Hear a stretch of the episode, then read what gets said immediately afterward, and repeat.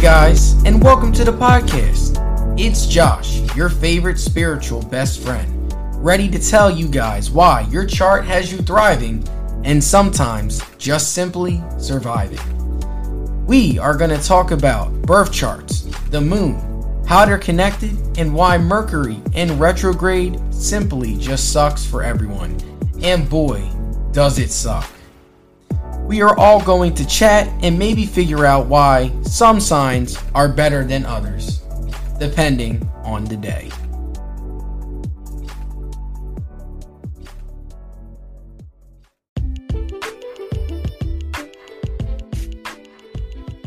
Have you guys heard about Anchor by Spotify as being the easiest way to make a podcast? Let me explain. It's free. Anchor has creation tools that allow you to record and edit your podcast right from your phone or computer. Best of all, when even hosting on Anchor, you can distribute your podcast on listening platforms like Spotify, Apple Podcast, and many more. It's everything you need to make a podcast in one place. And best of all, like I said before, Anchor is totally free. So pick up your phones, laptops, or whatever you use and download the Anchor app or go to anchor.fm to get started. I hope to hear your podcast.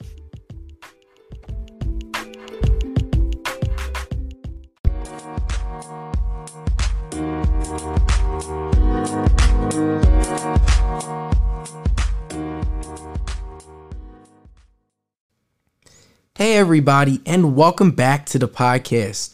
This episode is a very special episode and will be considered a bonus episode for the podcast series.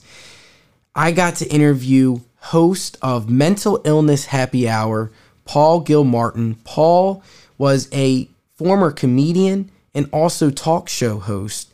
And with Paul, he really talked about his journey through rehab, through self discovery, and also his sense of purpose in life. Paul also talked about relationships and really gave great advice when it comes to discovering yourself and also learning more about yourself when you are in relationships.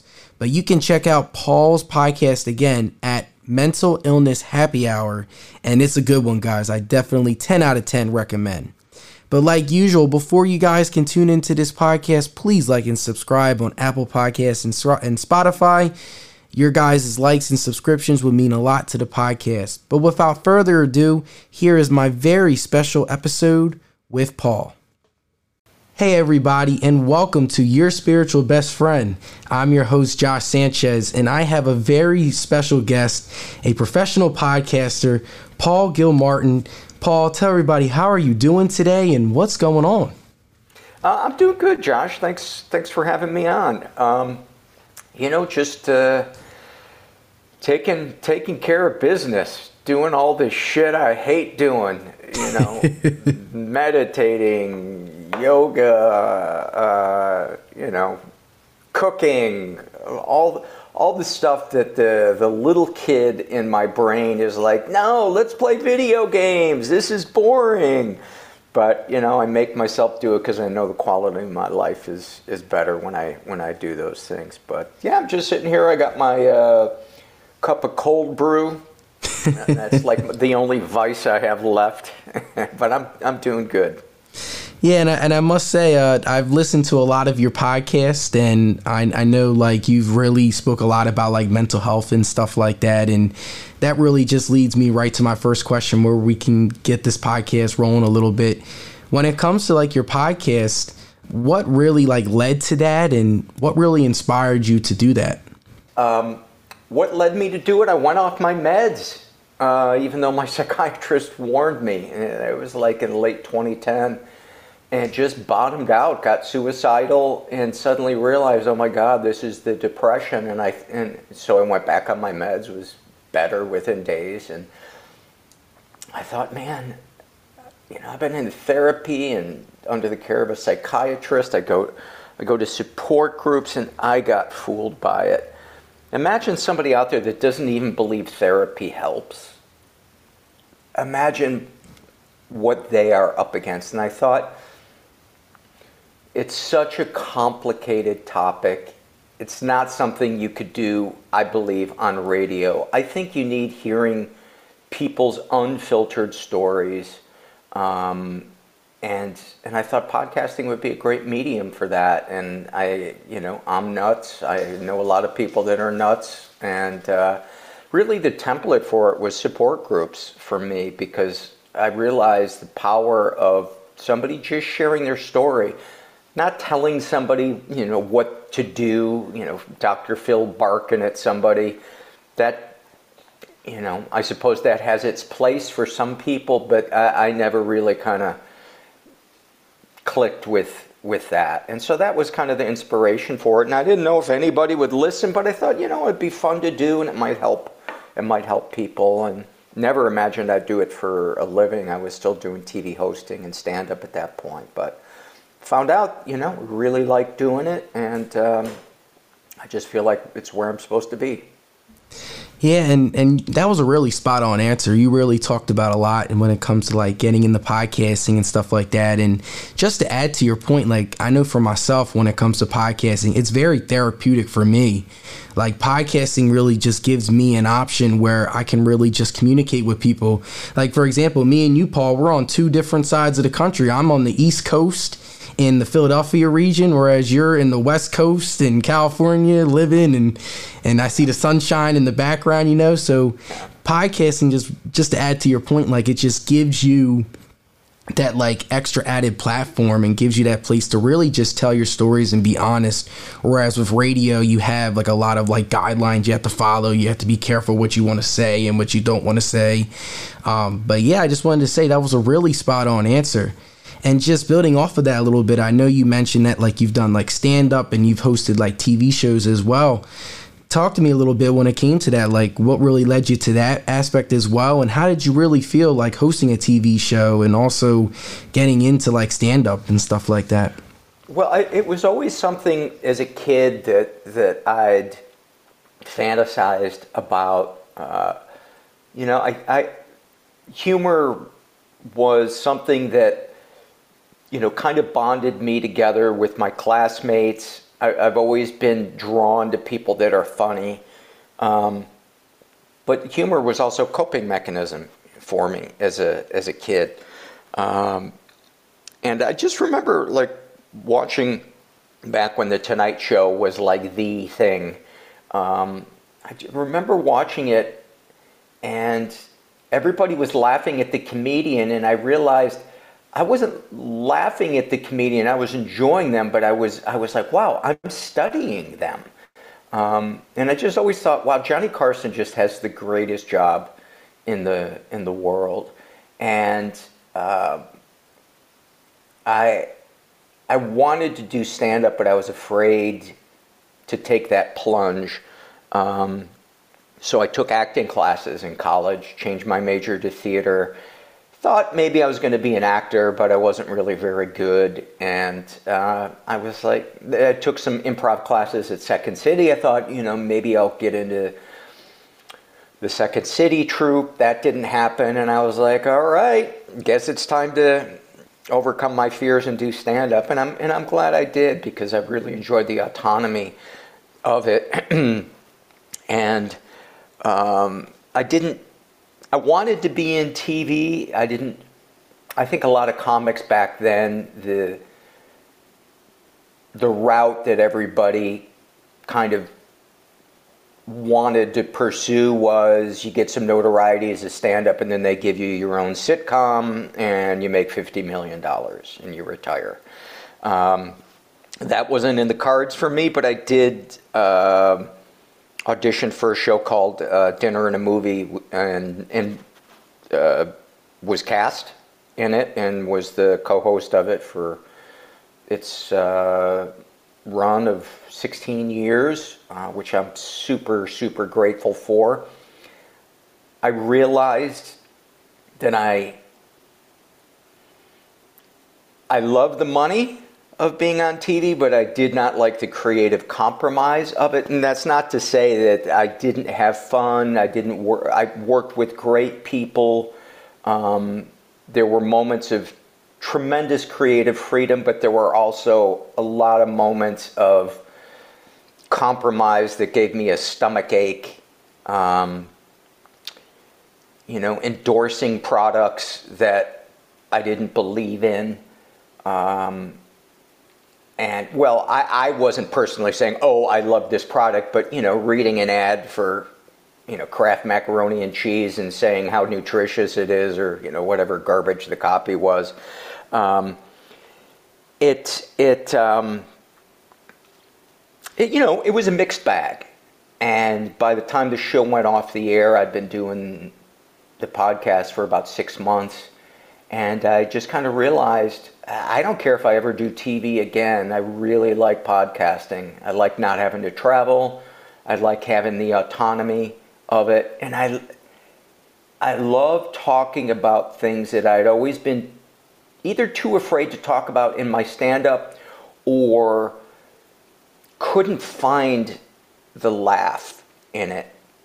And I think I realized talking about those things in, in podcasting, it was it was all the stuff that I always wanted to talk about without the pressure of having to come up with a joke. And that, you know, humor is definitely a part of the podcast, but it's not the driving force of it like stand up was. Yeah, and and I will say like as I'm here just hearing you like just describe like that journey from like stand up doing commercials as well that you didn't really agree with and stuff like that and discovering and finding podcasting. That's what is a great example that I really like to drive home when it comes to like this podcast as well. Is just like this is like your own spiritual journey what you're going through you're you're learning through each experience something new you know and you're learning more about yourself like hey these are things that I do like these are things that I don't like and I know personally like I mean right now I'm only 20 I'm 23 years old, you know, so like I definitely have a lot more chapters to climb and a lot more hills and stuff like that to to hurdle and go over and stuff like that. So, but at the end of the day, like it's your life at the end of the day, you know, and definitely like hearing like a lot of your podcasts and stuff like that. I know you really get into like mental health and stuff like that, and this really leads to like my next question. Um, like I know when it comes to like men's mental health, I know through my own personal experience and my own family trauma that like we are really taught to really just like suppress our emotions, keep it inside and stuff like that. So just tell me a little bit about like your own personal experience with like talking about mental health. I know you're a lot comfortable now, but you mentioned like there was a period where like you were struggling with like talking about mental health and what's going on in your own head. So whatever you're comfortable with sharing, the floor is yours when it comes to that, Paul. Sure. Um, well, I, I think the biggest hurdle for people in general, but probably especially men, is even understanding what you're feeling. Uh, I didn't understand what I was feeling if it wasn't rage or euphoria, uh, you know, anything kind of in between, uh, I just felt as a vague sense of emptiness or discomfort. And part of that was untreated alcoholism, but, you know, another part of that I think was uh, trauma that hadn't been processed, you know, numbing uh, myself uh, and self medicating was kind of my tool to, to, to deal with that. Um, but as I you know, started doing therapy, and really when I started getting into support groups, um, I think is when I began to understand what I was feeling because I heard other people sharing their stories, and I was like, yes, that's the word to describe what I'm feeling. Uh, and so as I began to to share my story, and it's one of the reasons why I think support groups and journaling are so important because when you have to form a sentence to describe something, it makes you think about it more deeply than when it's just ping ponging around in your brain as a general sense of um, dissatisfaction um, or pain or not wanting to get out of bed. Uh, you know, being able to find the words to describe why I didn't want to get out of bed was incredibly helpful. Uh, and I'm kind of fortunate in that being in the arts, there's not the kind of stigma that there is in other professions. Being vulnerable, talking about your feelings, talking about your addictions. Um, everybody kind of knows that anybody that wants to get on stage and go, hey, look at me, is a little fucked up. So, um, that's never really been a big hurdle uh, for me. Um, I think the thing that was the most difficult to talk about was, you know, how creepy my mom was, and um, you know, this the kind of sexual abuse that was under the radar. You know, that's called covert sexual abuse and emotional incest. Uh, because I felt like, oh, you're such a drama queen talking about this. And I think that's where men have a hurdle. I think women have it as well. I think all genders uh, have it, but men in particular, it's not on people's radars that mothers can be, you know, sexually abusive on, you know, there's a continuum. People tend to think, oh, your mom has to fuck you for it to be incest. No, it could be her talking about her sex life. It could be, you know, the way she grabs you or touches you or, you know, uh, not giving you privacy. Um, a lot of, you know, turning you into her therapist. Um, those were those were a lot of the, the things that I experienced and yeah, they were hard to talk about at first because it's hard. It's hard enough to say this happened to me, but especially hard to say a parent did it to me. Yeah, and I will say, like, I really, I really thank you and appreciate you being so comfortable with talking about this and stuff. And I can definitely say, like, a lot of people and I've learned this through a lot through like my own personal experience. Like when it comes to like your mother's influence on you as well, it whether that's emotionally, like you said, like mothers really impact their children, you know, and and I'll disclose some things when it comes to my mother as well. She uh, she has lived her life. She has bipolar disorder. She was diagnosed a couple years ago, but she's always lived with that. So with that, like it's just going through like an emotional roller coaster when it comes to peaks and valleys. Like around Christmas time, it like she gets like this mania period where she always has to like buy so much stuff to fulfill the need of like her not really taking care of us during the mm. during like the year and stuff like that. And like I'm the oldest out of my siblings, so I'm the oldest out of four. And like I just see how that trauma, like her impact has impacted each of my siblings in a different way. Um, like for myself, like I've gone to therapy a couple years. I started when I was like 20, and I always recommend everyone going there. And I know I know you also mentioned like support groups as well. I've, I'm learning that through grad school as well, like the importance of being in a support group because you're not really you feel that feeling I'm not really alone. But my point, like back to my point, like just seeing how the trauma is manifesting into myself, my siblings, like me and my brother. Like I know before I went to therapy, I would just have like you mentioned, like these random anger outbursts where it's just like, like I don't even know why I'm angry in this moment, but it's just through like just being in that in that household, being in that environment, being around like someone that is going through like the highs and lows and putting you through so much and and really like just it, it affects you and you don't your body doesn't really realize it at that moment but when you're alone with your thoughts, you know, that's when you really just sit down and just come to the realization. So as I'm just hearing you like describe like you're going through like your own trauma, I'm just like it's just reminding me going through my head of like my own my own story a little bit too, you know, and it's it's crazy how the mind really works sometimes, you know, and and I will say just power to you for overcoming that as well and going to support groups because I know so many people the first step is just admitting that you need help, you know, and a lot of people struggle with that first step. Um, but just building off of like your previous answer, um, when it comes to like advice, so let's say someone is going through something at home or like like you said like they're going through a lot of like family issues and stuff like that.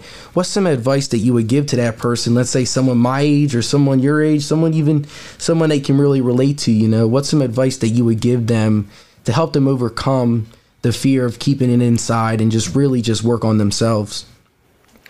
Uh, asking for help is not weakness it's strength you know? Um, yeah I, I like to think of the analogy of a general who is struggling in battle. You know, are they weak for calling in reinforcements? No. Um,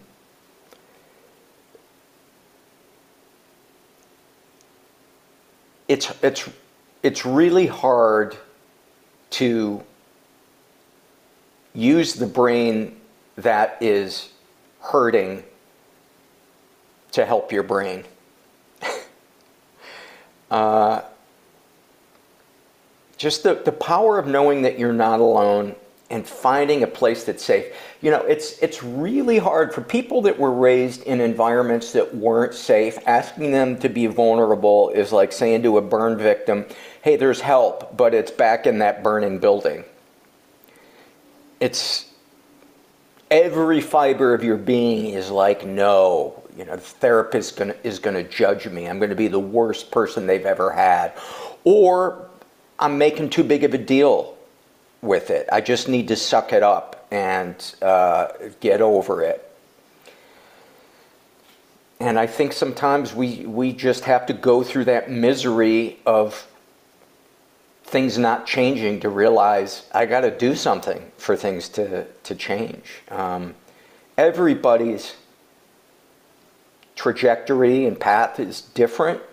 Um, but one of the things, you know, going to thousands of support group meetings and interviewing hundreds of people for my podcast, one of the things that I know for sure is while our circumstances may vary widely, the core emotions that we experience inside are incredibly universal. I think there's probably six basic emotions that we all struggle with. You know, fear, anxiety, you know, self-loathing, you know, etc., etc. Does it really matter what envelope the feeling arrives in as much as what we're going to do with it? I, I don't think so. Yeah, and, and I will say, like, like you said, like the feeling of like the universal feelings and stuff like that. Like you said, like anxiety, fear, self lose. Like as I'm hearing you just like describe that, I'm just really thinking to myself as well, like moments where like I felt very anxious, or even like interviewing people for podcasting as well. Like moments where like they admitted like their own anxieties and stuff like that. Um, my next question just building off of that when it comes to like anxieties and stuff what are ways in which like you really like sit down and help yourself you know when you are going or when you are feeling very anxious or like you just need to really hit like that mental reset button.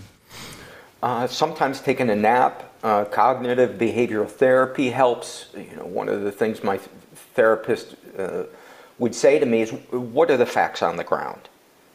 And so i go to the what the facts on, on the ground are. I try to get in the present moment you know. I'm never comfortable in the past or the future. It's always regret or doom. And so I just try to try to bring it into the present moment. Spirituality helps me. You know, I, I do believe that there's a benevolent force in the universe um, that I can tap into. Uh, involves a, a, degree of surrender and faith. Um, but that that helps me make an outreach phone calls to people. Um, yeah, there's a there's a lot of different self care. Um, there's a lot of different tools uh, that I uh, have at my disposal if I feel like going to them. Sometimes my tools are not ideal. Sometimes it's I'm going to play video games for eight hours so I don't have to feel. And you know, I and I try to be kind to myself if I have a day like that instead of going, "You're a lazy piece of shit. The world is passing you by, and you are fucking up." Um, I, I don't know anybody who's ever shamed themselves into being the person they want to be. And it took me 50 years to realize that. It took me hundreds of support group meetings talking about intimacy. Uh, because that, that negative voice in our brain has been there since we were kids. And we believe it to be the truth. And it's so easy to mistake um, meanness for uh, discipline. Yeah, and and I and I will say like you're right when it comes to that. Like I know with myself, I can be very self-critical. Like you said, like I know you mentioned like playing video games for eight hours and just not being so mad at yourself for doing that. Um, and that's one of the reasons why like I even went to therapy too because like my therapist always mentions me because whenever we see each other every like once every two weeks, he always ask, he always asks the great questions. Therapists they always find a way to ask the great yeah. questions, you know. And I'm telling him everything I'm doing, like what's been going on these past couple weeks, and then he sits and he's like, "Well, like, have you ever had a day where you just like sit and chill, you know, or do you have a mm-hmm. day where like, do you just like sit and just breathe?" And I'm like, yeah, you like, like, yeah, I, I, I do. But he's like, do you really? Because like, can you really just sit still and just relax and be okay with that? And I definitely think that is an answer that I'm still trying to find the answer to. Um, mm-hmm. But I will say, as I'm just hearing you just like describe it all and stuff like that, like I know you've been to like a lot of support groups and stuff like that. Just continuing that conversation a little bit.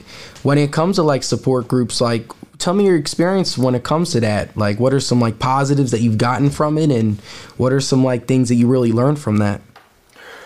one of the things that I learned was that my idea of what safety looked like before I got into support groups was that I had to be exceptional professionally so that I would make enough money so that I could retire. And that the attention that I would get um, would provide that safety. And you know, I had an epiphany once I started getting into support groups that, of course, I felt alone. I was trying to distance myself from everybody. And it's not that I ever separated myself professionally and, and became exceptional, but that was my goal was I had to be, you know, in my brain, to be one of many was death and so in, in my brain, I was either worse than everybody or better than everybody. And in support groups, I realized safety is, is in being one of many, being a part of a herd. And that doesn't mean there's nothing special about you, but it means that you increase your power going through the world because you're letting people help you and you're helping people. Um, and that was a revelation to me. Uh, and that helped ease the loneliness that began to bring hope into my life. And that's where I began to sense that there was a benevolent force in the universe that I could tap into. I don't know how it works. I don't know why there's hunger and, you know, murder and all this other awful stuff. I don't I don't have to understand the way the world works to to to try to find comfort during it. Maybe that's all that, that God is, is comfort in the chaos.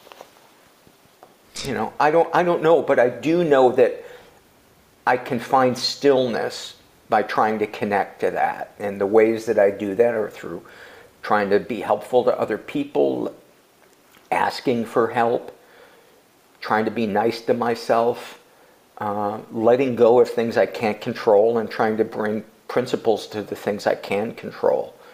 And I make a ton of mistakes along the way, um, and I try to learn from them without treating myself like shit. Wow, and I will say that's just a, another spot on answer as well, and and I and I agree. Like uh, when it comes to, because I'm just thinking about like this like divine being, you know, when it comes to like God and stuff like that. For me, I grew up in a in like a Catholic a Catholic like family. Like my grandma, I went to CCD. It's Catholic school for public school kids. Yeah. Um, and as I went into undergrad and really, like, I really just got into like spirituality, you know, and just connecting to ancestors. Like, uh, I I've done like whenever like there's been moments where like you said like when we're just very stressed and you're very just like trying to just like find yourself, you know, just connecting to like something spiritual, you know, where it's like the divine thing. And for me, it's like talking to my pop up. Like, uh, I live in Delaware, so like his grave is like a, probably like five or 10 minutes down the road. So whenever I am stressed, like I, I sometimes I even pour like a glass of wine and just see at his grave, you know, and we're just talking and oh, just giving wow, him like a, so cool. yeah, like a glass of wine and stuff like that. So as I was just hearing you like describe that, I'm just like, yeah, like maybe that is what God is, you know, like it because God, the meaning of God could be is so different between everybody because humans are yeah. so different, you know. So I'm just hearing that. I'm just like, yeah, like maybe that is my version, like talking to family, talking to ancestors, you know, and just like connecting after just like a long stressful day, you know. Mm-hmm. Whatever brings you peace and stillness in the middle of the storm, doesn't matter what it's called. You know? yeah, you're definitely right on that one. Um, so continuing a little bit, I know we talked a lot about like work. We talked a lot about like self care and your spiritual journey through like self discovery and stuff like that. Let's talk relationships a little bit. So like when it comes to like friendships and also like romantic relationships, what are some qualities that you really look for when it comes to finding like friends and also finding like loved ones? Well, I heard somebody say in a support group once, be the person you want to meet. And it, that is definitely, uh, you know, a lifelong pursuit for me. Um, you know, meaning moving forward because I was not the person I wanted to meet. Uh, I was married for a long time and I was not a good husband. And I definitely have shame and regrets about that.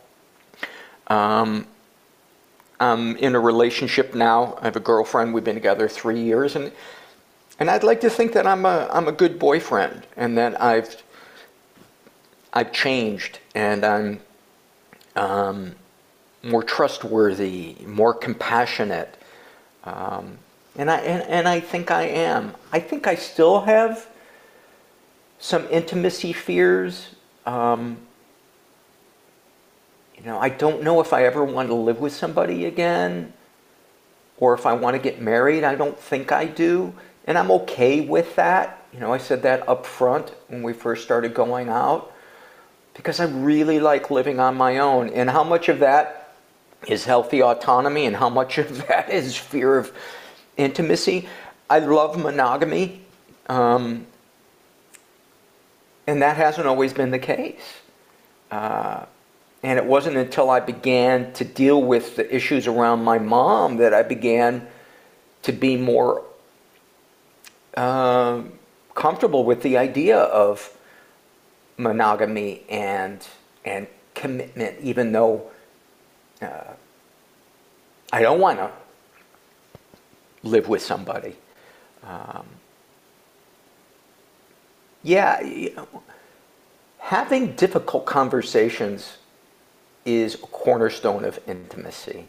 And it took practice for me to be able to find the right words at the right time and the right tone of voice to be intimate with somebody, especially on things that we disagreed with or something that made me uncomfortable or hearing criticism from them and to not escalate it, to let them have their feelings uh, without trying to, to change them or control them.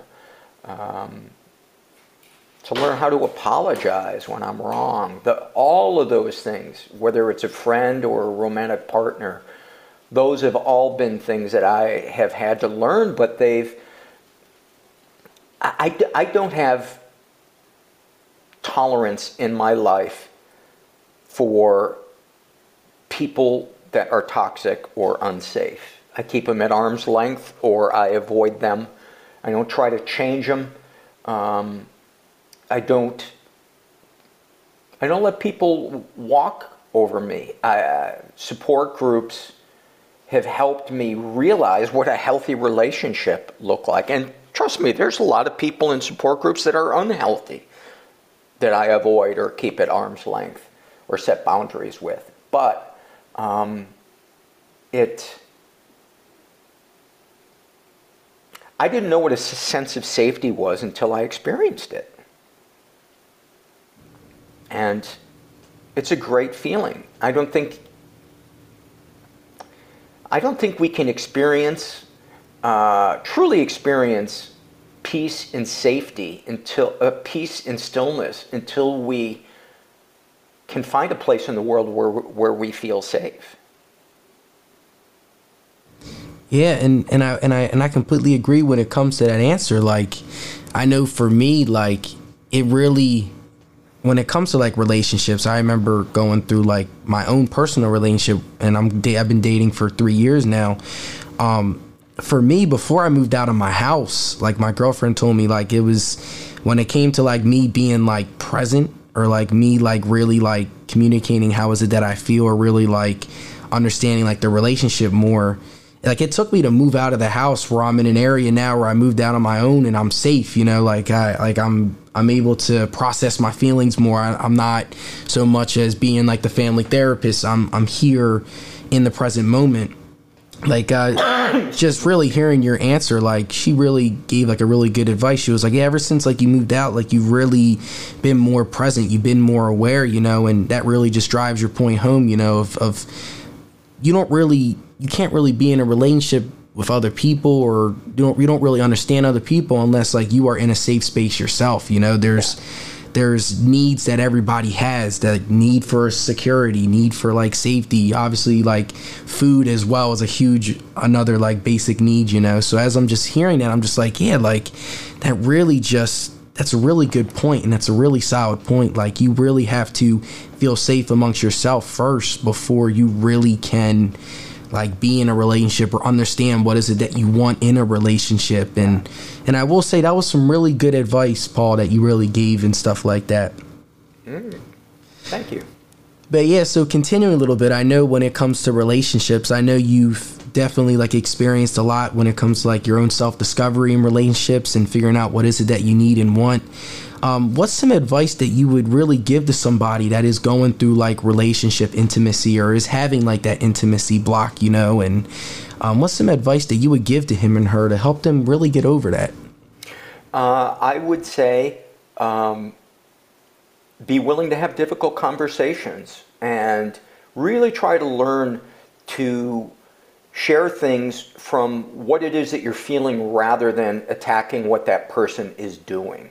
You know, rather than saying, you know, you always do this or you're being an asshole, say, you know, when this happened, I felt really disrespected. Because somebody, you know, uh, it's hard to, to disagree with what somebody is feeling. You may not understand it, but you're not cornering that person. You're giving them a chance to come meet you halfway. Um, because there's a vulnerability in saying, you know, here's what I'm, here's what I'm feeling. Um, not to be confused with, I feel like you're being an asshole. That's not describing a, a feeling.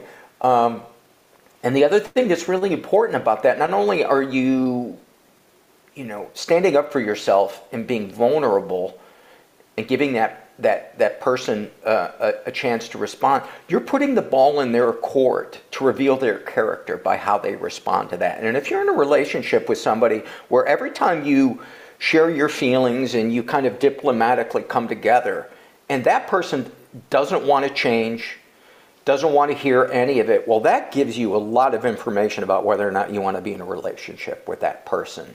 And then you can make an educated guess as to whether you know, or, or, educated decision about whether or not you want to continue to be in a relationship with that person. But if all you're ever coming up, you know, coming at them with is, you're so selfish, you know, you're you're so this, um, you're you're turning it into a fight rather than a, a conversation. Yeah, and, and I, I completely agree when it when it comes to that, like how that person responds to you, like really opening up and communicating in a healthy way, like how is it that I feel? Um, I definitely think a lot of like trauma and a lot like a lot of people that experience a lot of like their parents arguing a lot younger you know or like if your parents have been like unhealthy when it comes to the way how they communicate you know kids pick up on everything. Oh, and i i know through like my own personal examples my friends examples like when it comes to like arguments like you a lot of i feel like a lot of people don't realize this like it's okay to disagree on things as well, you know. So like it just like does it like obviously like when you communicate your feelings, the person is supposed to understand and like you guys are able to supposed to have a normal conversation. But like I'm just adding like even in moments where like there is like a disagreement, you know, like you might like this and the and your partner might like this, you know, being able to have just a simple like normal disagreement, I think like it, I know from like my my like all around my life, you know, it's just like I feel like that's something that a lot of people just struggle with is like it's okay to disagree in a healthy way, you know, instead of shouting back and blowing up and turning into Or an argument. Change them. Yes. I mean, there is yeah. no better way to make yourself insane than saying, you know, it's up to me to change this person. All you can do is express your feelings and see how they respond. Yeah, and, and I just completely agreed. As as I was just hearing your answer, I was just like, yeah, like I'm just remembering moments of just like disagreement, and it's just like a simple conversation just turns into this big, just like blow up, and all of a sudden now it's it turns into this big snowball effect, and it just builds and builds and builds, and then now all of a sudden it's it's spilling over and it's affecting everyone for a longer period of time than than normally, you know, than what it's supposed to take, you know. Right. Um, but yeah, just continuing a little bit. I know we talked a lot about relationships, mental health, and I really appreciate you coming on, Paul, and I've really enjoyed our conversation so far. Um, but just having like a quick little transition, this podcast, I do add a little astrology aspect to it as well. Do you know when it comes to astrology, uh, how much do you really know about it? And Not and much. uh, I know I'm a Capricorn, and that's where it ends. Okay, I got you. Yeah, so so like when it comes to like understanding like who you are, like that is your sun sign, so you are a Capricorn to your core. And with Capricorns, they're very hardworking. They always have a plan. Oh, maybe I'm another sign.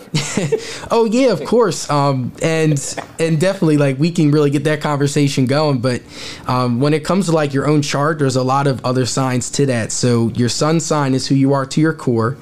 Um, your moon sign. So you, you usually like I have guests like they'll fill out their report. You know, like you just need like their birthday, birth time, and when they were born and stuff like that. And but like you get your whole chart, and like your moon sign is like your how you process things emotionally. Um, your Mercury is your communication style, how you communicate with people. Um, your Venus is like your love language, like who do you usually attract, or like what qualities really attract you. And then your um, rising sign, it's like ASC on some chart charts. That's like your first impressions on people. So who do you peer as to others? Um, if you want, I can I can literally if you if you if you want to like just message me real quick, I can just Google like a chart or something and tell you uh, what is it that maybe your moon sign could be or something like that. like right now or, or later? I mean, you can do it right now or later. It's up to you. It's whatever. It's whatever you're feeling. Well, uh, you know what? Maybe I'll, I'll, I'll send it to you and, and we'll do it later because I do want to try to get some writing uh, done today. Okay, I got you. Yeah, of course, and that'll be that'll be something fun that we can really talk about and stuff like that. But yeah, Paul, before we wrap everything up, is there anything else that you would really like to share on this podcast, or something else that you really would like to talk about? I, I don't. I don't. Um, you know, I suppose th- what they say in my support groups if nothing changes, nothing changes. Yeah, and Feeling stuck, try changing something. I like that point a lot, and and I will say, Paul, uh, I really appreciated you coming on this podcast and stuff like that. Where can everybody follow you on social media, and uh, and all that fun stuff? At MentalPod. Um, and the website for the podcast is uh, mentalpod.com. And it's called the Mental Illness Happy Hour. Perfect. Yeah, and, and all the links will be um in the podcast below, and, and I'll put it in the show description and stuff like that. But yeah, Paul, I will say I had a great time talking to you, and I really enjoyed your insight and just like your overall advice overall, Paul. And and I'm really just wanted to say like hearing like your story and stuff, it's really inspiring, and I'm and I'm glad that you're able to podcast and just inspire so many other people. Oh, thanks, Josh. I appreciate it. It was a pleasure talking to you.